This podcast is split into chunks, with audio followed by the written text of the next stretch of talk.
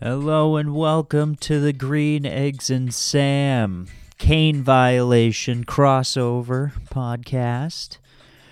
We're doing the first half of the second round today, so uh, might spend a little less time on each guy, but you know we'll see how much green he knows. So let's get right into it. The thirty-first pick of the draft was Andrew Neep Neepard. Andrew Nembhard. Nembhard. And uh, he uh, was a fifth year senior at Gonzaga, you were saying? Yes, he started his career at Florida in the SEC. Uh, started as a true freshman five years ago now. Uh, played a lot of minutes both his freshman and sophomore years. Uh, ran the team. And he's actually one of the rare sit out transfers anymore because these guys are almost always automatically eligible and don't have to use the old rule that said you had to sit out for a season. But yeah, he played two years at Florida, transferred to Gonzaga, and had to sit out that first season and then played two more seasons. So he spent two in the SEC and then three at Gonzaga, but only played two at Gonzaga. So five years to play four. So he's an older guard. And uh, yeah, brings a little bit of experience compared to some of these other young bucks coming up in the draft this year. Is there potential to be a rotation player, like or may- maybe like a career backup point guard, perhaps? So I feel like that's going to be his role. Yeah, he's never going to be a superstar. Um, but yeah, coming into the league at 22, 23 years old, he's definitely going to bring some leadership and have a presence with the other younger guys. And yeah, I think he could be a rotational type of piece right away. I don't think he'll end up in the G League this year. I think he'll make the roster. Uh, he was one of the better point guards in the whole country last season at Gonzaga. Led them deep into the tournament two years in a row. Played in a lot of big time games, even going back to his Florida days in the SEC. He's got to work on the jump shot a little bit yet, uh, as far as the three point jump shot goes. But he can attack the basket.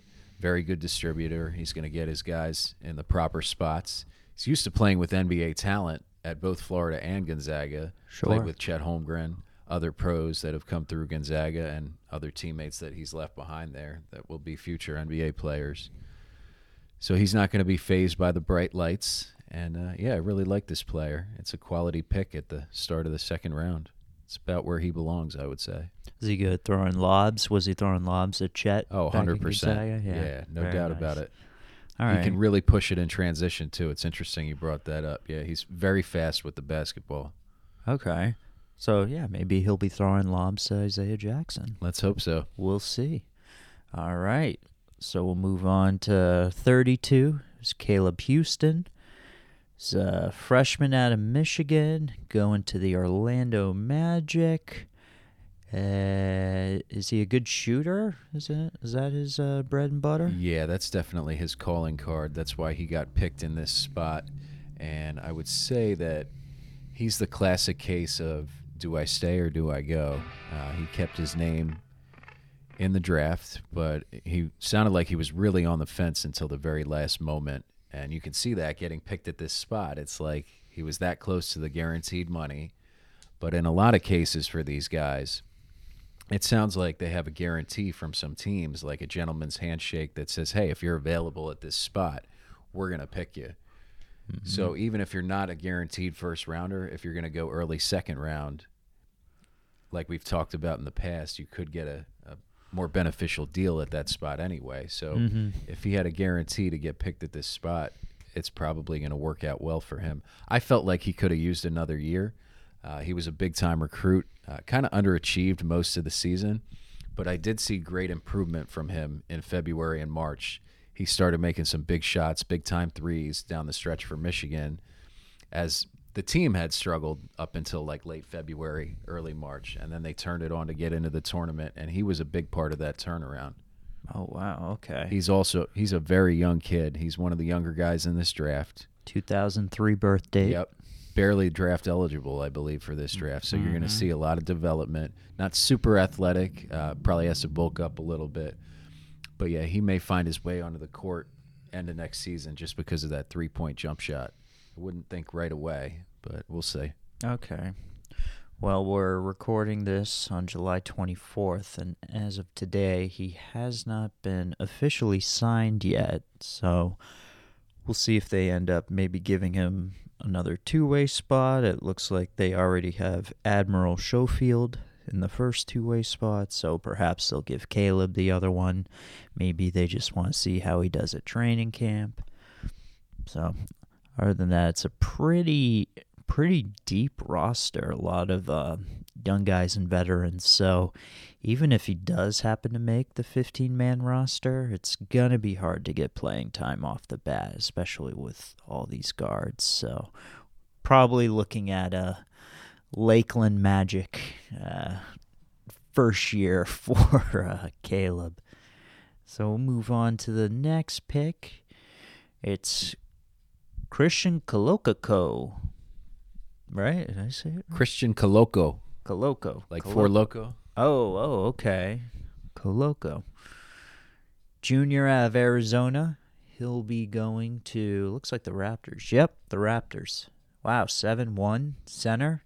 Is he, uh, is he a swatter? Is he swat shots at the rim? No doubt about it. I Yeah. really like this guy in college at Arizona. Like I'd mentioned to you in a previous episode, they ran the most beautiful offense that I've seen on the collegiate level in a long, long time, maybe ever. So you had Bennedict Mathurin and Dalen Terry on the wing, like I was saying, moving the ball around, and they had Koloko and another big man who also both passed the ball really well for big men, and it was just really pretty to watch. And in addition to blocking shots, when they would get out and run in transition, there weren't many big men that could keep up with this guy in the full court. So you were seeing lobs from Terry and Mathurin to this guy in transition. He's going to be a rim runner. He's got a decent looking shot. Um, I'm sure he'll continue to improve that.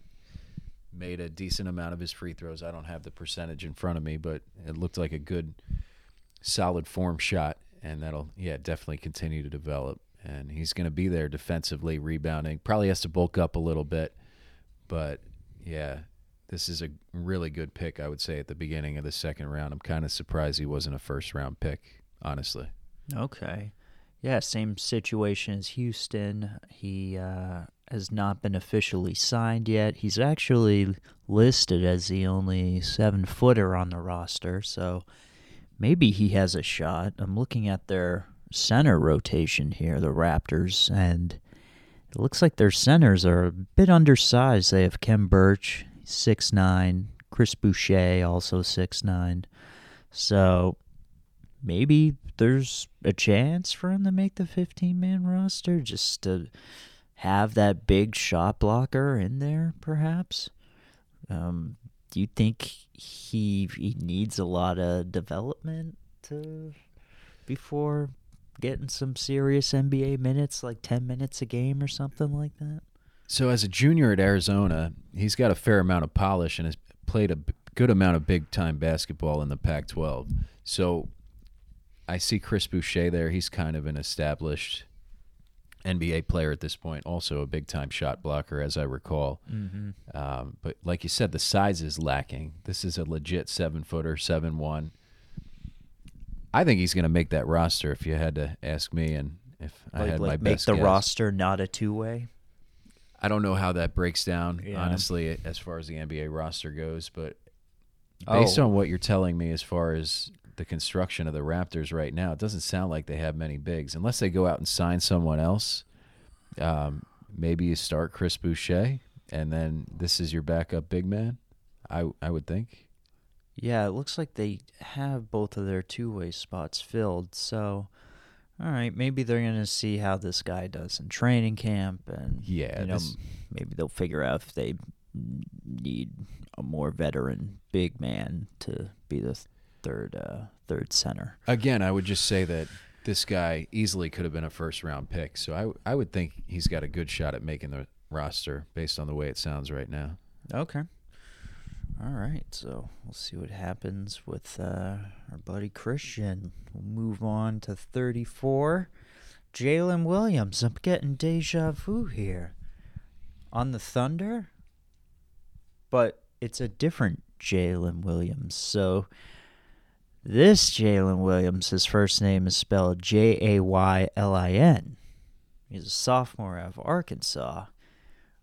Uh, is he similar to the other Jalen Williams, or are they completely different players? Do they look alike? Completely different players. They don't really look much alike. Uh, I think maybe they both have kind of big hair. The first one definitely did. I think sometimes this guy also wears like a fro. Okay. But other than that, they're very different. So I had a lot of fun watching this guy play in the SEC for a couple years for Arkansas and he played a lot of five man at Arkansas. I see they list him as a power forward. I think he could do either or in the NBA. Probably slide him back and forth. Um, when he was a younger player, he didn't have much of an offensive game, and I watched him over this past season stepping out and knocking down mid range jump shots often for a really good Arkansas team. Uh, what got him on the floor early in his career was his rebounding and shot blocking because he's well built, uh, very sturdy, definitely athletic enough to block shots in the NBA as well. So the improvement I saw on the offensive end this past season was probably just enough to get him picked in the second round for now. So that's going to have to continue to develop. It's going to take some time offensively in the NBA. But what got him onto the floor initially in college could potentially get him on the floor right away in the NBA too. As far as he's not going to be overmatched physically or athletically. And while he's not going to score a ton of points in the NBA right away, the rebounding, the block shots, that'll help. He's also a very good passer for a big man. So he can move the basketball. Um, if he can just be a threat to knock down the 15 to 18 foot jump shot. He's not going to stretch it out to NBA three right away, but okay. hopefully he can develop that good free throw shooter. He'll continue to to to develop that offensive game. Okay, well, the Thunder have so many uh, guys on their roster right now. They have 17 signed guys. It looks like they've already signed um, both Jalen Williams, um, I mean, of course they're going to sign the first round guy, but yeah, so it's surprising. We'll see if uh, if they. I, I'd imagine if they signed him already, they're gonna keep him and probably get rid of someone like I don't know Theo Maledon. Maybe they'll get rid of Derrick Favors, but the fact that they signed a second round pick so quickly, it probably means they have a lot of faith in him. I'd imagine. How is, I wonder how it works with the jerseys though, because sometimes when you have like you know two players with the same last names on teams, they'll put their like initial of their first name on the jersey. Because you got Kenrich Williams on the team as well, so his jersey might say K Williams. But then what do you do with with both Jalen's? Do you have one jersey say J A L dot Williams and then the other J A Y dot Williams? I feel like I've seen as many as three letters of a first name preceding a last name on a jersey. Oh I don't think I've God. ever seen four, but yeah, I bet you you'll see three. That's that's funny. I don't know if the NBA does. That. I guess they do. I guess they pro- they probably have to. The NFL used to, and I believe they've moved away from that. Um, okay, um, but yet you'd see it sometimes in college sports, and I I feel like I've seen that in the NBA before too. Maybe up to three letters. So. Yeah. Well, we'll see. Um, that'll be interesting. All right, so we'll move on to number 35. It is Max Christie, freshman out of Michigan State, shooting guard. He's going to the Lakers. Um, all right. Is this guy to spread the floor for LeBron? I'm sure that's the idea of why they brought him in there. And I would say that this guy's trajectory is very similar to a guy that we just spoke about a little bit in Caleb Houston, also from the Big Ten from Michigan. Uh, these guys are both very young guys, came in with big reputations, did the one and done route, played big time basketball as freshmen, started basically from day one. Maybe underachieved a little bit based on uh, reps coming in, uh, but clearly NBA teams still see them as really potential players down the road if they're taking them early second round. Uh, not sure that he'll get minutes right away, but when you lose a guy that was like as productive as like a Malik Monk this past season for them, maybe they could see him sliding into a role like that eventually, being, you know, a guy off the bench that can get you buckets. I think that would be his calling card in the NBA eventually. Also, like Houston, young, thin, you know, not really bulked up enough to take a pounding in the NBA all the time. So I don't know that this is a guy that's going to play right away. Maybe similar to Houston, like you were saying, might end up in the G League for a little bit to start. Maybe gets a call up towards the end of the season. But yeah, Christie is a very good shooter. Um, came in with the reputation as a big time athlete as well. I didn't get to see that a ton this past season. The shot is nice, similar to Houston. Very similar players. So maybe they have a future two, three, four years down the road. I wouldn't expect much right away, though. Very young. He has a February 2003 birthday. There you go. Yeah, I mean, last year it seemed like a lot of young guys on the Lakers got a chance, but I think that was because they had so many veteran guys who were just old and tired that they needed to inject some youth into the rotation. So the Lakers have kind of switched gears this year they've uh, brought in a lot, a lot of um, younger talent. They brought in uh, Thomas Bryant from the Wizards, Lonnie Walker, and then they got Troy Brown Jr., Juan Toscano Anderson, who isn't that young, but still. Oh, and it looks like Damian Jones as well. They just signed Damian Jones, who we saw play. So, yeah, they're they're going a much different route. I, I was looking at their roster again. I think it was yesterday, and I was just amazed. There was two guys from the 2003 draft on their roster, and then another two guys from the 2004 draft, and Dwight Howard and Trevor Ariza. It's insane. So, uh, I mean, it's smart that they're they're getting younger. We'll see um, if uh, these guys can you know, play play some serious basketball because LeBron's going to want to win. He's going to want want to win um you know, some playoff series. He's not going to want to I did they I don't even think they made the the play in last year. No, I don't think they did. Yeah, they they're pretty bad. So, um, yeah, this guy might go to the South Bay Lakers for a bit. Injuries might happen, though. You never know. He could get a shot. So we'll see. It seems like LeBron always likes his shooters. Maybe there's an opportunity for Christie. So we'll move on to the next pick. It's number 36, Gabriel Procida. He's going to tr- the, the Portland Trailblazers. He's Italian, so he was playing overseas. We don't know too much about him. So hopefully he'll uh, crack that Portland rotation quickly. But we shall see. Sorry, Gabrielle. Next pick, number 37, Jaden Hardy. Going to Sacramento. Or no, he's going to Dallas. He's going to Dallas to back up Luka, perhaps. But he's from the G League Ignite. Also, didn't see a ton of uh, those games, uh, and by a ton I mean none at all.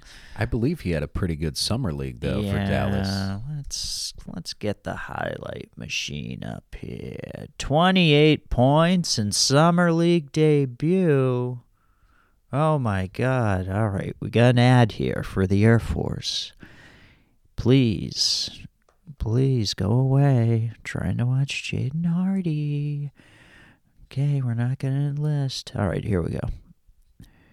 Jaden Hardy. Let's see. Oh, nice scoop layup. Very nice. Let's fast forward to the middle.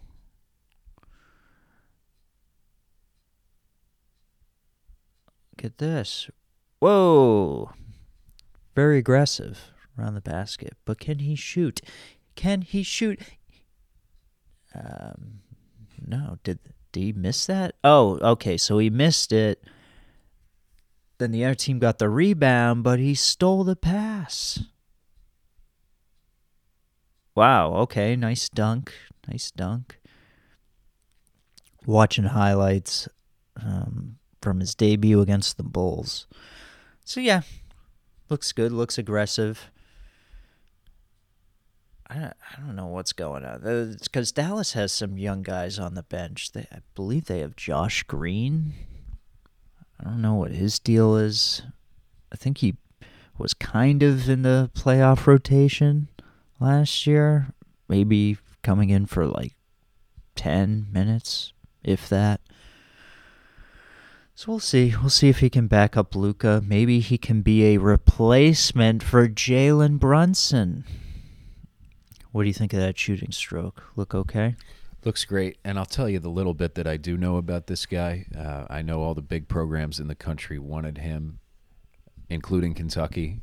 And he was a top three recruit in his class and ended up going the G League route. Kind of surprised that he ended up in the second round because everything I heard about him was positive. Uh, but it clearly looks like he's going to give you some scoring punch off the bench and yeah, looks pretty polished for a young buck. Yeah, he does. Yeah, I'm surprised he he dropped that low. I don't know. The, the G League thing has been sort of a mixed bag so far. Who's been the best G League Ignite player? Maybe, maybe Moody, Moses Moody. Was he a G League player? No, he was Arkansas. No, no. I don't know. Actually, you're thinking of Kuminga. Kuminga, it's yeah, the other. Warriors pick, the other Warriors pick. Uh, yeah, yeah, probably him. Got ten a game last year as a rookie. That's pretty good. Yeah, I'd say so. Move on to the next pick, Kennedy Chandler. He is going to the Memphis Grizzlies. Oh boy, that's a pretty deep team. But you were you were telling me you've seen this guy play a little bit. So can he maybe crack the rotation if there's like three injuries? Maybe. So this was another big time recruit, uh, similar to Jaden Hardy in that class, and Kennedy Chandler broke John Calipari's heart as well. We wanted him badly, didn't get him. Our rival Tennessee got him. And that's when we ended up going and getting Ty Ty Washington, which worked out great for us. Uh, but all throughout uh, the early part of their freshman years and even going back to high school, Kennedy Chandler was rated much higher. Uh, so kind of surprised to see him slip down into the second round. Looked like he was going to be a first round pick throughout the whole process. It's a lot of value to get him at this pick. I think he had a very, very good freshman season. Uh, made big shots. He's got a lot of swagger. I'll say that. He's got a ton of confidence, and he backs it up when he goes out there and plays. Really like this player. Uh, like you said, it's going to be tough for him to get on the floor immediately in Memphis. Uh, but another young guy, one and done, going to continue to develop. Very much a scoring point guard, but very willing to distribute. Played around other really good players at Tennessee, and I wouldn't call him like a ball hog or anything. He can just really score, uh, but he can also distribute. Kind of a prototypical NBA point guard anymore. He's going to knock down a good amount of his three point shots. Uh, yeah, but the thing that sticks out the most with him is the sw- the swagger and the confidence. Really? I really like it. Yes. Did you, did you say he's like a Cameron Thomas sort of thing? Cameron Thomas isn't really a passer though. He's, he's more, more of a, scoring guard. Yeah. It's funny you just brought up an LSU guy though. You know who he mm-hmm. kind of reminds me of, who hasn't got a lot of NBA burn yet um, but I think will eventually be in the NBA full time. It's Javonte Smart from LSU. Oh, I think the Heat actually just waived him, unfortunately. Yeah. I'm not sure if he ended up somewhere else. I'll check real quick. But the swagger is kind of like Javonte Smart. Score first point guard a little bit. Okay. Yeah, it looks like Smart didn't end up anywhere else. Okay, so this is this is a guy that can play for the Memphis Hustle, and then if you know, maybe Tyus Jones bangs his elbow and gets hit in the funny bone, needs to sit out a game. Well, you got Kennedy Chandler to come in and back up Ja Morant. So we'll see. We'll see. Uh, Memphis doesn't seem to be afraid to ever play their young guys. I mean, we saw how Desmond Bane, another second round pick, was able to develop right away. So, yeah. Looking good. Looking good. We'll move on to the next pick. It's um, another guy from overseas, Khalifa Diop. He's from Senegal. Looks like he played in Spain. He'll be going to. Where's he going to go to? Looks like the Cavs. Okay, so he is a draft and stash. The Cavs are going to um, let him stay in Spain for another year. So he was a 39th pick. Our first official draft and stash. Seems kind of early for a draft and stash, although I think the earliest draft and stash I can think of is when the Celtics picked Guerschon Yabusele in the first round, pick number 16. That is pretty low for a draft and stash. That was a year we just had way too many picks. And, you know, that was a problem with Danny Ainge. He was just hogging these picks for so long. And then we would just have too many to make, and he wouldn't know what to do with them. And he's just picking guys that couldn't stick in the league. RJ Hunter. It's unfortunate. Move on to the next pick, though. Number 40, Bryce McGowens freshman out of Nebraska. He's going to Charlotte. He's a swing man. He's a swing man. Maybe he can take some of those minutes that Miles Bridges had last year, or is this guy going to be a project? So again, this is another real young guy, one and done. Uh, needs to work on the body a little bit. He's actually a bigger guard, but just still very thin. Can really score it though. Was on a bad team at Nebraska, and it was interesting because he was the shooting guard mostly, played a little bit of three as well. But his brother was the point guard. His brother actually started out at Pitt and ended up transferring to Nebraska when his brother committed to Nebraska. So they got to play together in the backcourt last year. Again, they didn't have very much success, but this McGowens was basically the star of the team. And he's probably not going to get a ton of minutes right away, I would say. May not start in the G League, may make the roster. Uh, but yeah, there's a lot of potential there. Can really score it. Super athletic Got to work on the jump shot a little bit yet, like a lot of these guys. He's not the shooter that the aforementioned like Houston and Christie are. Those mm-hmm. guys can step in and make shots right away. This guy's more of a slasher, wing type player. If he bulks up, he could probably play some three too. So maybe like a a taller but similar to like a young Avery Bradley, perhaps. Bradley wasn't much of a shooter early in his career, but you brought up the slashing. He he would always find a way to get a bucket by like slashing. There you go. Yeah. I mean, it's it's tough to compare anybody to Bradley's prowess defensively, though. I uh, wouldn't want to put that yeah, on this true. guy. Yeah, yeah, yeah, yeah. But offensively, very possible. Yeah, sure. he likes to attack yeah. the basket and uh, yeah, long and lean. It's a little bit bigger than Bradley, but not stronger yet. Bradley was kind of physically built. Hopefully, this guy can bulk up a little bit, and I think he'll have an NBA career.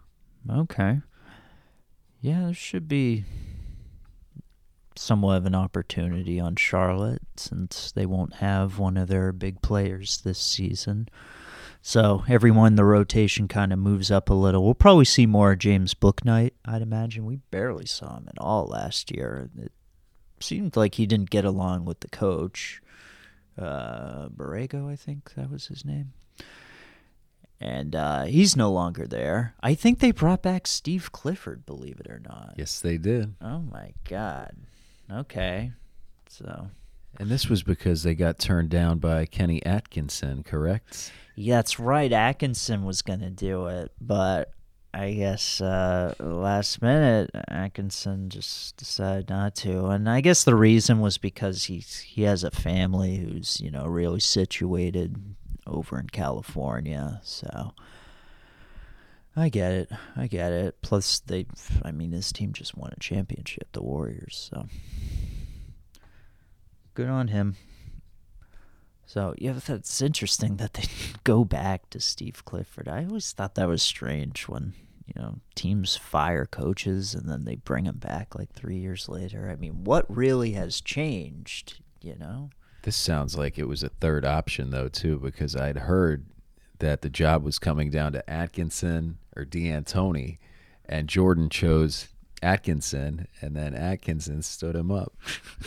so he kind of had to go back to Clifford. It sounded yeah. like when you're down to two candidates and that happens, that's not a good sign. Yeah, uh, And that was right around the time all the Miles Bridges stuff was happening too. So it's it's going to be interesting to see what happens there. I'm curious if there's anyone from Clifford's first tenure still on the team. Let's. I'm gonna look that up. All right, Steve Clifford was with the Hornets till 2018. So Bridges would have been there. Oh, 2017 draft, right? Yeah, I think he's their longest tenured guy. I'm pretty sure that's it. And I it's odd he's technically not on the team right now because he's a restricted free agent. Wow. Hasn't signed uh, the qualifying offer. It's uh, Charlotte didn't with, withdraw it or anything like that. It's just if he signs it then he's you know only making 5 million a year, but that might be you know 5 million more than any other team in the league's going to offer him. So I I don't know. This it's such a messy situation. It's it's not good at all. All right, so I'm looking at the last Hornets roster that Steve Clifford had, and I'm not recognizing anyone who's still. Oh my God, Kidd-Gilchrist. What happened to him? Seriously. Um, it looks like Bridges wasn't even here yet. This, yeah, 2017 18. What, Bridges was the 2018 draft? I thought he was 17. Let's double check. He was 18, yeah. Okay. Just missed him, huh? All right. So there's there's no one coming back from uh or there's no one from Steve Clifford's first tenure still in the Hornets. Although there were rumors that Kemba Walker might come back and play with the Hornets. Which uh I mean would make sense. There's not there's definitely not a starting point guard job for him anywhere in the league. Unless like the Spurs or the Pacers want to start a veteran, but that wouldn't make any sense. So let's move on to our next pick, which is EJ Liddell. He'll be going to the New Orleans Pelicans. Oh my God, this is amazing. It's a pick that wasn't traded five different times in the past decade. So this has always been New Orleans' second round pick. You were telling me about Liddell a little bit. You were saying he's like the classic power forward, The classic old school old po- school power, forward. forward, but he can shoot, right? He can step out and shoot it. He's kind of built a little bit like a Charles Oakley type. And Oh. if you remember Oakman back in the day, he could step out and shoot that mid range. Mm. Liddell's actually got a little bit more range than that. He could make college three pointers, and I think that would continue to expand out to the NBA three point line. But this guy is a favorite of mine in the college basketball world the past couple years. Just like huge legs, not going to get pushed around in the paint. So while he can step out and shoot it, he's going to be banging down with four men, five men, a little bit undersized to be a five man um, but really physically strong, definitely physically ready for the NBA. And like you said, this pick hadn't been traded, so clearly New Orleans wanted this guy. And it's really unfortunate because what I saw in Summer League, I didn't see the actual injury, but it looked like he tore up his knee in Summer League and he's probably going to miss the season. This could have been his senior season at Ohio State. Really unfortunate. At least he'll be getting paid somehow, some way. Uh, but it looks like you're not going to see this guy until the 23 24 Mm. season. Yeah. But I think he would have contributed in, s- at some level pretty much immediately because he's physically ready to play in the NBA, aside from now the knee injury. Yeah, that's too bad. It can be tough for second round picks because they don't have a lot of time to really prove themselves, especially with um, you know the amount of guaranteed years they're given. Now, sometimes second round picks can get uh, four year deals where um, the last couple years aren't guaranteed, similar to a first round pick. So I, it looks like Liddell has you know a legitimate roster spot. He's not a two way guy. It looks like. Um, let me see if I can pull up any contract details here. Okay, it looks like he hasn't signed his contract yet, so ugh, that's tough. He might not be getting paid at all this season. It might just might just be a rehab season for the guy because I'm reading on hoop hoops rumors here. He has yet to sign a contract. Pelicans don't currently have an opening on the 15 man roster, though they have a two way slot available. So, yeah, okay, maybe he takes one of the, the two way slots so he can rehab with the team. I feel like even if they, they don't sign him to a contract, they'll they'll find a way to you know pay for his rehab and everything like that. It's kind of an interesting situation. You don't doesn't happen too often where you know you got a draft pick in summer league in, injures himself and you know it's it's where you haven't even signed him yet. So it's kind of like oh is the team responsible to pay for his rehab? I mean they should. They they used uh, a draft pick to acquire this person. So we shall see what happens with Liddell. Uh, but, you know, hopefully a speedy recovery. Hopefully he doesn't come back too soon. And, um, yeah, hopefully he uh, becomes a rotation player someday. So we'll move on to our next pick. It is number 42, Trevor Keels, freshman out of Duke. Oh, man. All right, so he's playing pretty local from uh, where he went to college. It sounds to me like they've got a lot of guards in front of him already in New Yeah. York. Mhm. Um, when you look at like a Quentin Grimes, I think he would probably be competing with a Quentin Grimes or a Miles McBride for minutes. So I would say he'd probably be a little bit behind them. Uh, but the upside is there. This is another value pick in the second round. I saw they list him as a shooting guard. He's really a combo guard. He played a lot of point last year for Duke too. He was kind of like their backup point guard. Early in the season, he looked great when he was just playing on the wing, scoring. Uh, then he had an injury, and when he came back, particularly AJ Griffin had stepped up on the wing for them. Uh, the first round pick for the Hawks that we spoke about earlier. Keel seemed to be ahead of Griffin earlier in the season, uh, but by the end of the year, Griffin had surpassed him as kind of the scoring punch on the wing. So he got a lot of backup point guard minutes, which is probably good for his versatility going into the NBA. Uh, but yet, in the right situation, he can really score it, and yeah, give you backup point guard minutes as well. Um, I think he needs to work defensively, but this this young man is physically strong. Doesn't necessarily have to bulk up to get onto the floor. Um, but yeah, I think Quentin Grimes is probably a pretty fair comparison. Uh, Both physically strong. Grimes is probably the better defender right now, so that's probably going to get him on the court a little bit more. Uh, but yeah, he's gonna he's gonna be in a rotation somewhere, and I would think yeah, Danny Ainge might be interested in the Donovan Mitchell deal. Yeah, no doubt. It, I mean, why not? Get as many young players as you can, especially uh, with the Jazz clearly looking to rebuild after trading Rudy Gobert. So This uh, looked like a surefire first round pick before his injury, though. Really? Okay. Yeah, that's that's too bad. It's hard to really, you know, talk about this Knicks roster. I feel like something big's gonna happen. I feel like the Mitchell trade is still on the table. We're recording this July twenty fourth.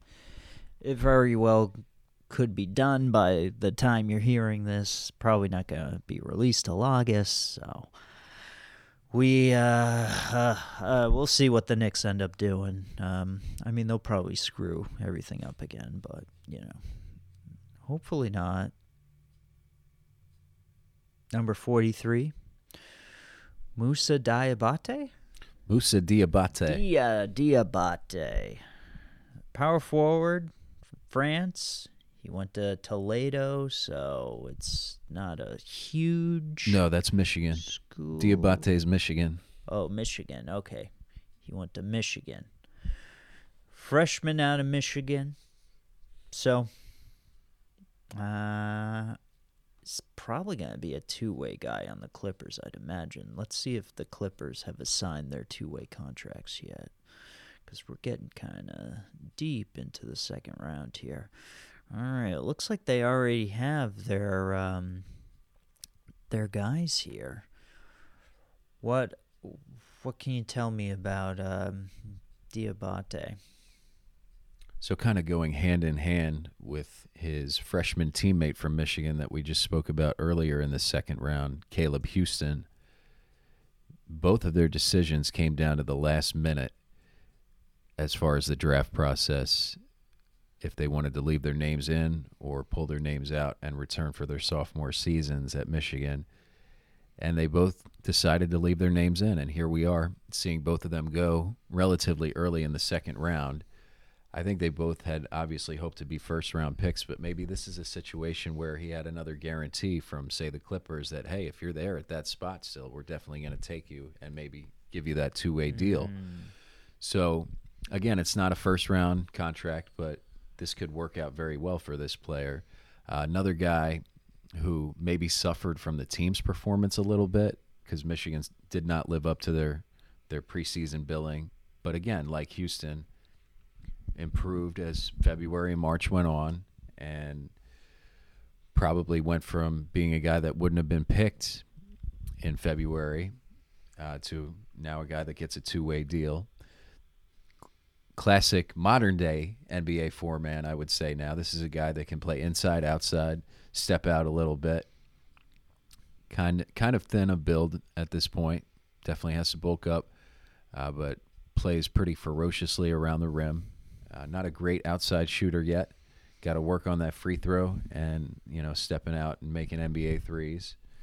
But yeah, somebody that came in with a big time reputation and hopefully has an NBA future personally, between the two, I liked Houston a little bit more uh, because he's got the NBA three point ball going right now. But this is a very athletic player that's going to have an impact at some point. Probably not right away, though. Okay. So, yeah, um, I looked it up, and uh, he actually has signed um, for a two way with the Clippers. So, he'll probably be in the G League for most of the year their G League team is called the Ontario Clippers. It's Ontario, California, not Canada. I had to look it up. I was really thrown off when I saw that.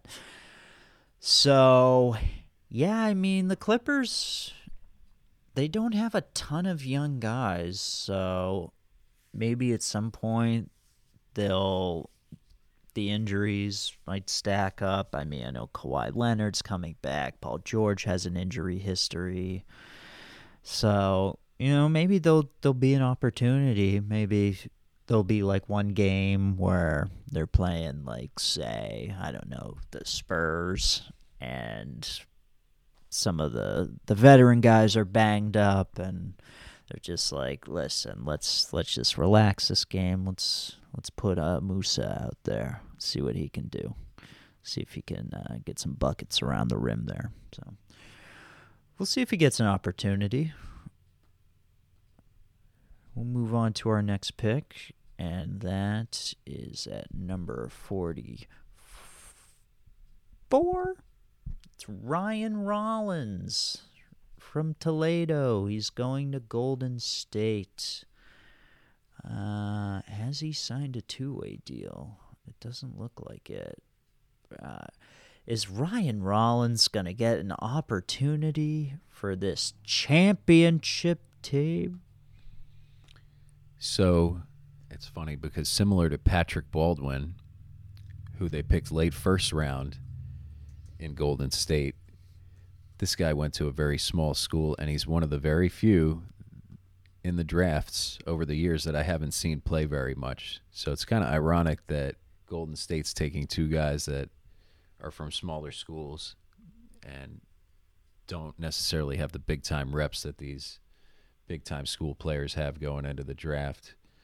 Uh, so I don't have a ton on him for you, but my guess is looking at that stacked roster that he's going to be a G League guy for a Mhm. while, uh, behind the likes of up and coming players on the wing like you know Jordan Poole, Moses Moody.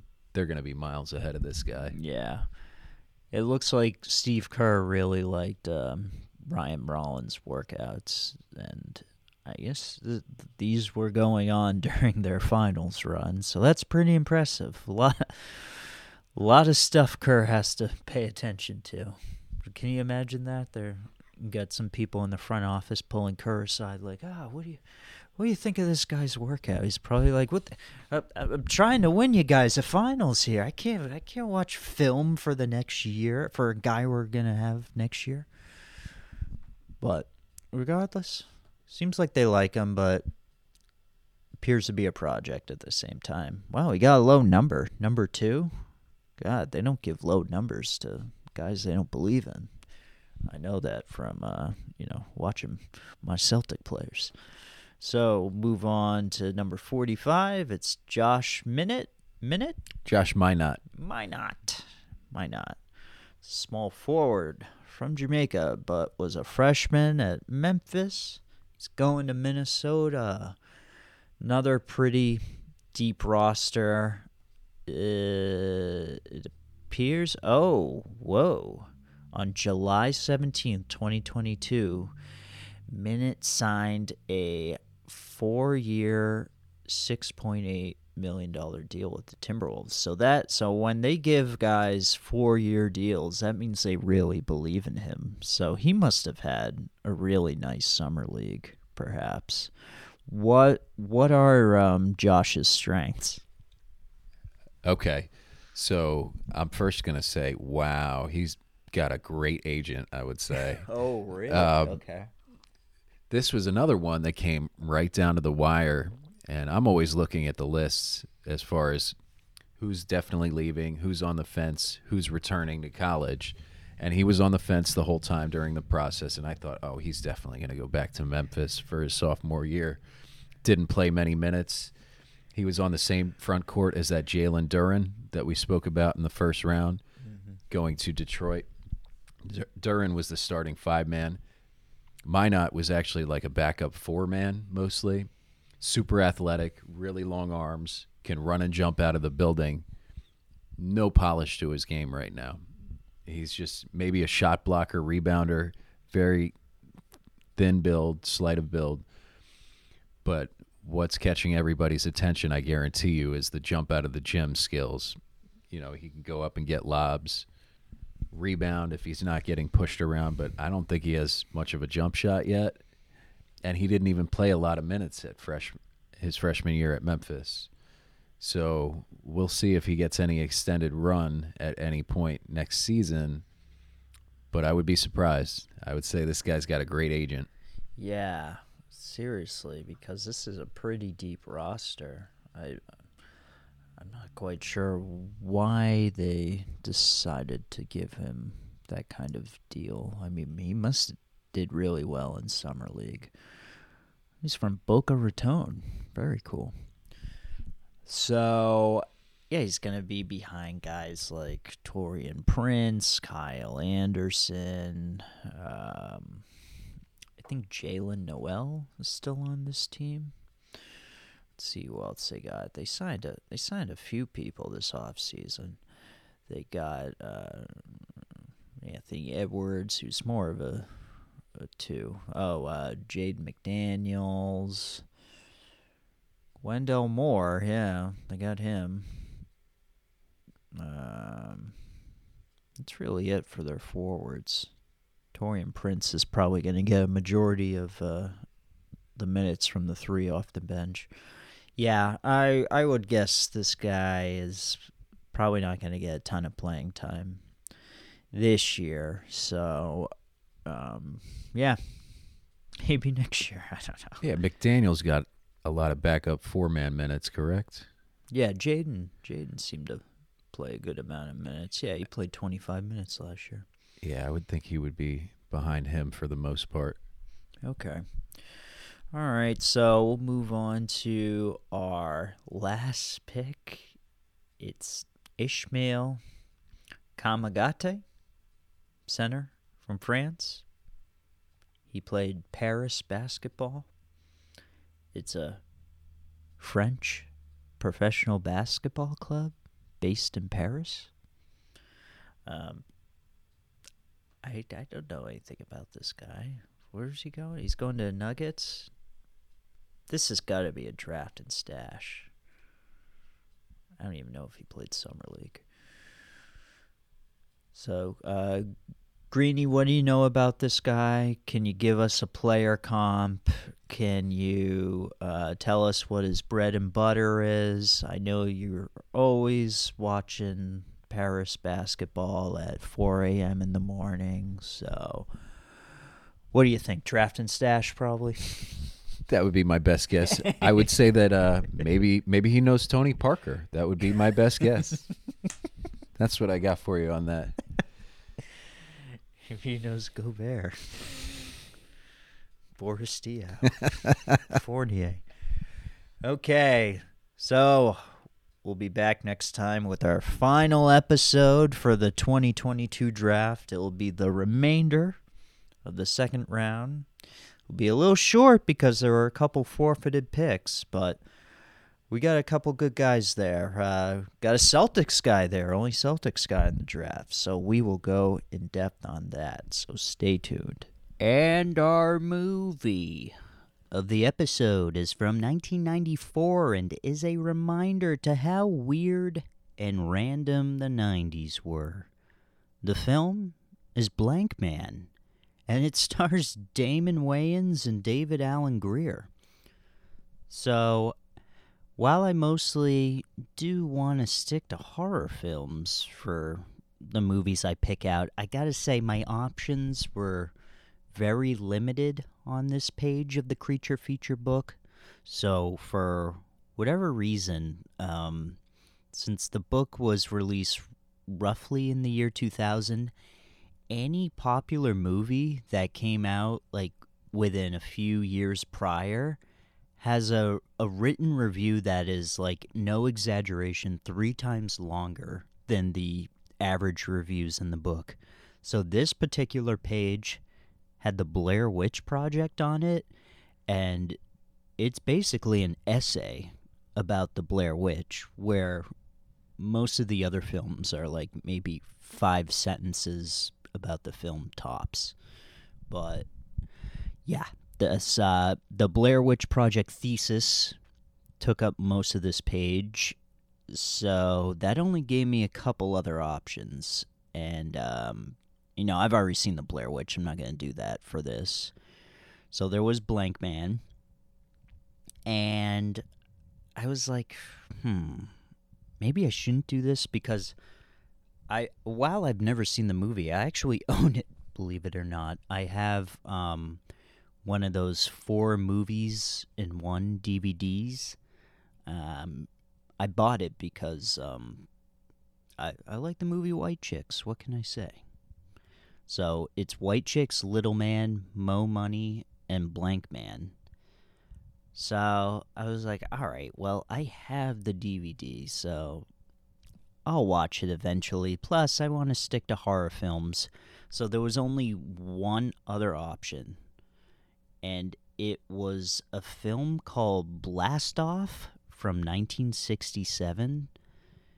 And I'm thinking it's some random sci fi movie from back in the day. So I go on IMDb, look up the film, and uh, the only thing that I see that remotely matches the title in year is something called Blast Off Girls from 1967.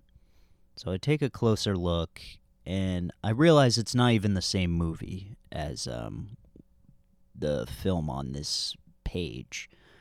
So I was like, all right, how do I do this? Oh, okay. Well, I decided to look up the director and see what he did in 1967. So it turns out there's an alternate title for that film, and it's called Those Fantastic Flying Fools. and it's actually a British comedy. So I decided not to do that since the IMDb title starts with a T, and you know, I use whatever IMDb gives uh, for my episode title, you know, in terms of the title and the year. That way it's easy for you guys to go and look it up on the most popular movie website out there. So I thought, oh, why? Uh, I thought I would confuse people. People would be like, well, why are you skipping to the T's? You, you just skipped like 20 letters. So, decided not to do it. And picked Blankman. So, while uh, this movie really threw me off, I mean, it, it reminded me how the 90s theatrical 90s movies kind of just had an anything goes vibe. Which, to be honest, we don't really see in movies today. Movies today are kind of predictable. You watch them and you're like, okay, I, I see why this was made. Uh, especially any movie you go to see in theaters. I'm actually I'm going to see uh, Barbarian tonight. We'll see if that's any good. Now, I know In Living Color was a big show back in the day. A lot of stars. Jim Carrey was on the show, the Wayans brothers, David Alan Grier. So that was my guess as to how this even got greenlit in the first place.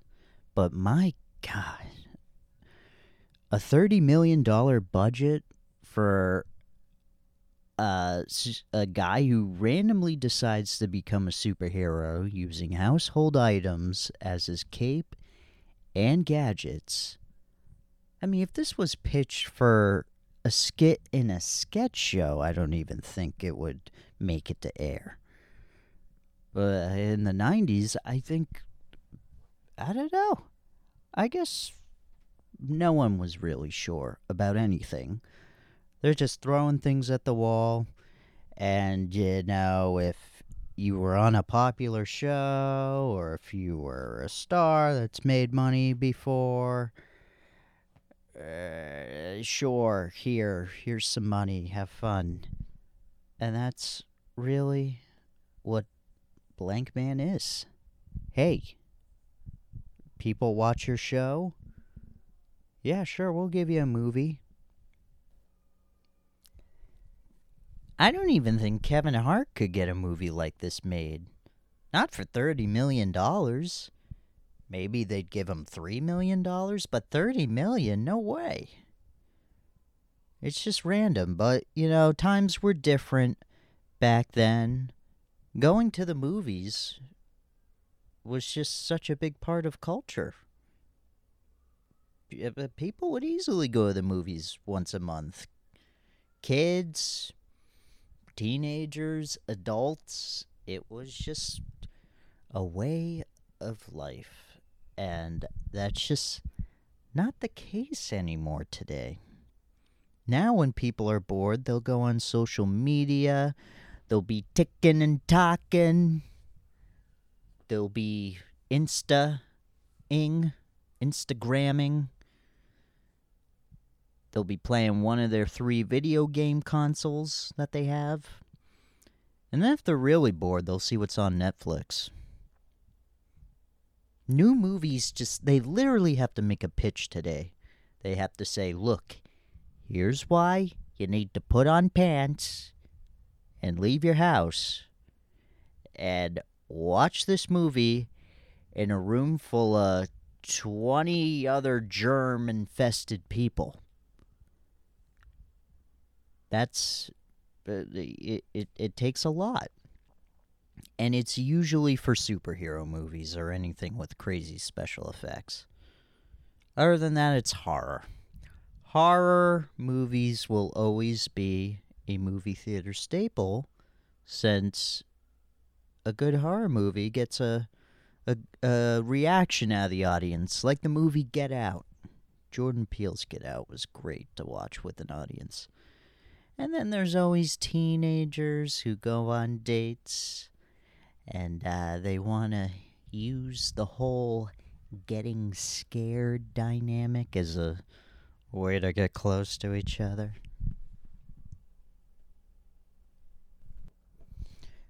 But, anywho, Blankman. So random, takes place in Detroit, which is funny because I just watched another movie that took place in Detroit. I watched Don't Breathe for the first time. Not bad, pretty good. Uh, so what's Blankman about? It's about a uh, a gangster who's controlling Detroit, the city, and uh, newly elected mayor is trying to keep him under control, but can't. So one of the gangsters kills a, a woman that's working for the mayor's campaign, played by Lynn Thigpen. Rest in peace. She was the chief in Carmen Sandiego. But this woman, she just happened to be the grandmother of two men named Kevin and Daryl Walker. Now, Daryl Walker, aka Damon Wayans, speaks in a uh, nerdy cadence and uh, likes to invent random things from household items. Now, very similar to the gadgets we see Pee Wee Herman make around his house, especially in Pee Wee's Big Adventure. Now, Daryl's inventions aren't quite as effective and also look a lot more janky. Kevin Walker, aka the great David Alan Grier, is a news reporter for a smutty, sleazy newspaper, or maybe a TV show, either or. David Alan Grier was introduced to me at a young age when I was watching Jumanji. That's how I remember him, the cop from Jumanji. Just a great performance.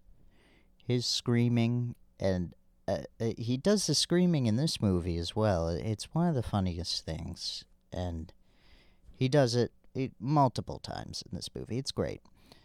Now, other notable cast members include Jason Alexander playing Kevin's boss as, you know, uh, a sleaze bag. He's almost unrecognizable.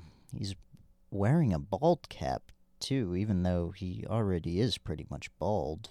But whatever. He's using a different voice as well. Then there's Jon Polito, character, actor, gangster. He's been in many things. Rest in peace to him as well. Probably know him from Miller's Crossing. Oh, yeah, Greg Kinnear shows up for a few seconds as well. So, this clearly was before he hit it big. But Damon Wayans, he's dressed up as Blankman to fight crime in the city. He's got like a, a makeshift robot companion named J5 who wears a Detroit Tigers hat and uh, is basically like a poorly put together version of the robot from Short Circuit. Plenty of hijinks happen. There's one scene where a pimp played by what appears to be like a white dude in his 70s is threatening a woman for his money, and Blankman comes and saves the day. And uh, yeah, he also he's got a motorcycle with a sidecar, but it rides on the subway tracks. So I mean, look, th- this movie isn't amazing, and after you watch it, you might be like, "Why the hell did I just waste my time?" but you know, here's the thing you might not realize it's a quotable movie. It is. like imagine it's a it's a fun revisit.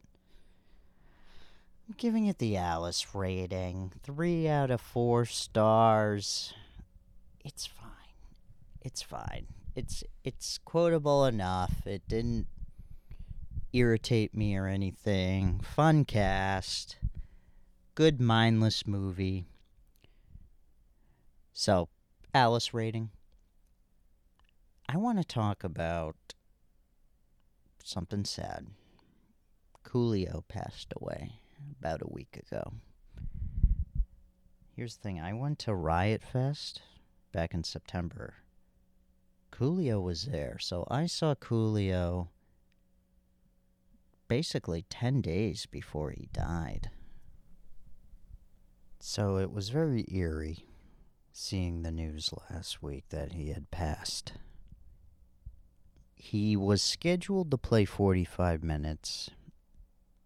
He ended up only playing four songs, but he, he really extended the songs out. He also had he had a lot of help on stage. He had um, he had someone uh, singing the chorus for each of his songs because a lot of his songs have like a R and B type of chorus that uh, I don't even think was him singing in the original songs. He was just singing the rap verses.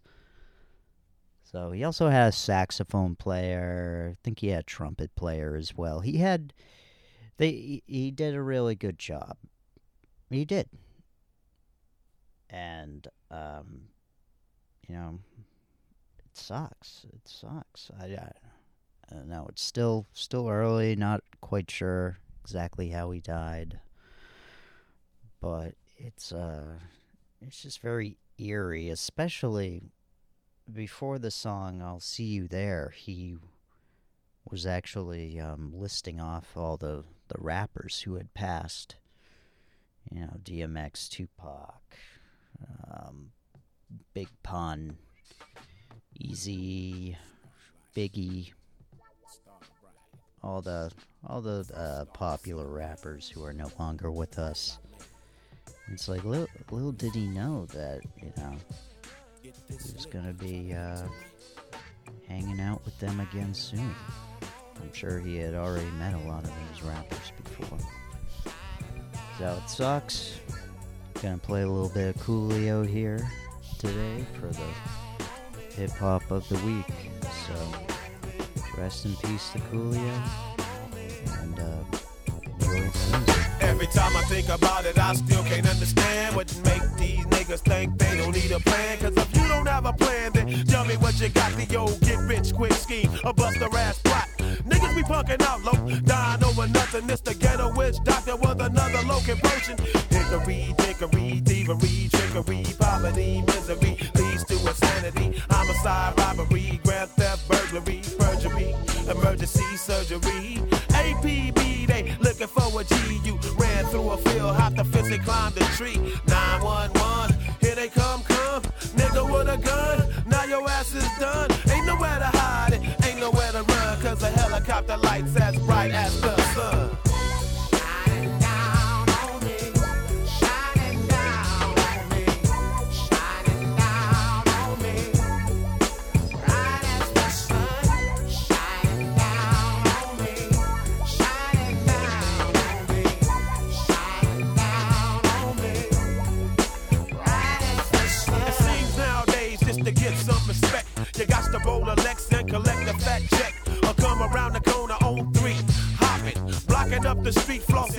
On your D's, and everybody saying you the man, low, never broke, and high off that primo smoke.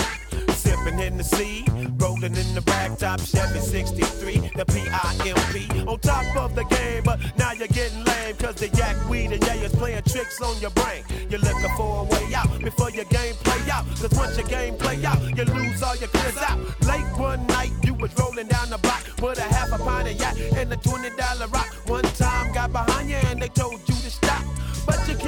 cause you said you wasn't out like a sucker, you dumb motherfucker. Now the chase is on, and here go the song. How in the hell do you think you can run when the helicopter lights as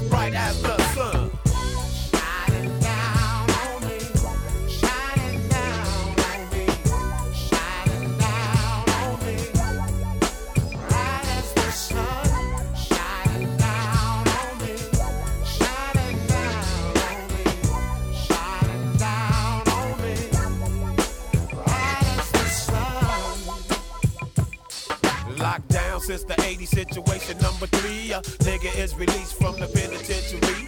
Fools better recognize and visualize. Don't be surprised, you better realize they got a plan for your ass. A cage for the mass. So if you're rolling dirty, then you better have a stash spot in your hoopty and know the whoopty whoopty.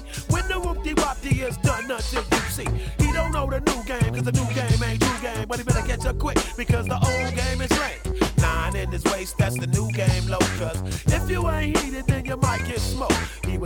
down the street, minding his business, just happy to be free. And what do we see? From the corner of his eye, here come one time. So off he dash like set fire to his ass. Cause if he get caught, it's strike number three. And this might be his last day on the street. I bet you next time you listen when I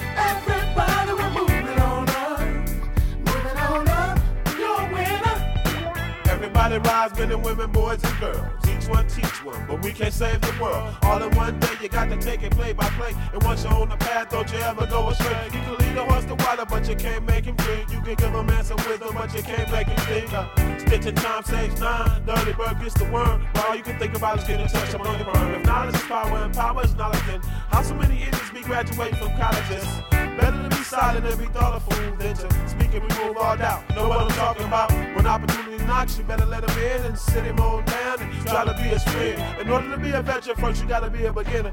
But if you keep on pushing, you can be a winner. pushing, keep pushing, on up.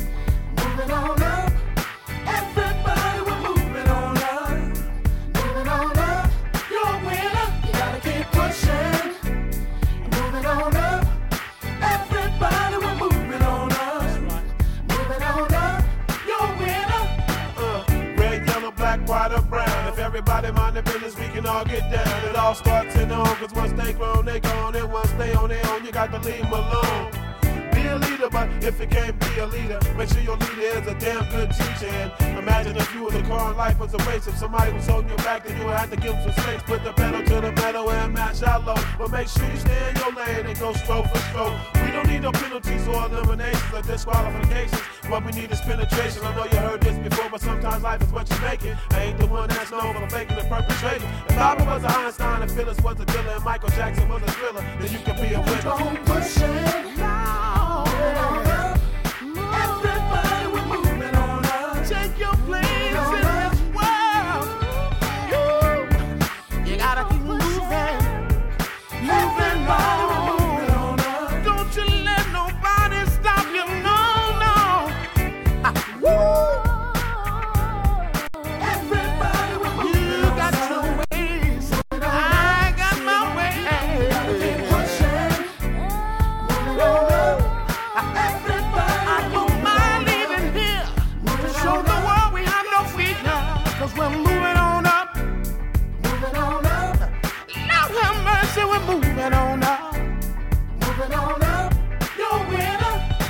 True from the good black diamond. Woo! We're gonna move on up. Moving on up. Lord have mercy, we're moving on up. Moving on up. Woo! You know it's drama, but it sounds real good. You know it's drama, but it sounds real good. You knew the game and you still ended up on your back. You know it's drama, but it sounds real good. You know it's drama, but it sounds real good. You know it's drama, but it sound real good. You knew the game and you still ended up on your back.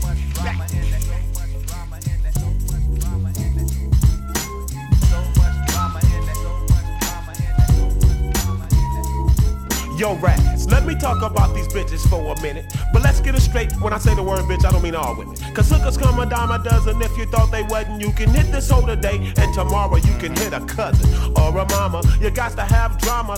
Nigga flash some currency and go up in the auntie. I'm talking about the scandalous type, low. You know the type that seem to like to take the swipe. It. When it comes to saving hoes, Coolio ain't in it. Don't call me Captain General, Sergeant, or Lieutenant. This ain't funny, so don't you dare laugh. I gave the bitch my autograph and she gave me some ass. But as soon as the hoe tried to get in my pocket, I shot her ass away from me like a skyrocket. Take it from a G, period, no comma, to keep these hookers on their toes. You know the rest. You know it's drama, but it sound real good. You know it's drama, but it sound real good. You know it's drama, but it sound real good. You knew the game and you still ended up on your back. You know it's drama, but it sound real good. You know it's drama, but it sound real good. You know it's drama, but it sound real good. You knew the game and you still ended up on your back. Welcome to Good Burger, home of the Good Burger. Can I take your order? Huh? Yeah, let me get a good burger, extra pickles, Whoa. and Julia! You're Julia! You know that? Oh, Julia! Yeah, yeah, yeah, look, just give me one good burger, extra pickles. Oh, Julia! You remember Julia? What? Man, I gotta perform in a few seconds, man. Can I get my good burger? Oh, okay. One good burger. Oh, that'll be zero bucks. Coolios eat free. Take a look at my life and realize it's not Cause I've been laughing and laughing man. But I ain't never crossed a man that didn't deserve it. He be treated like a punk, you know that's unheard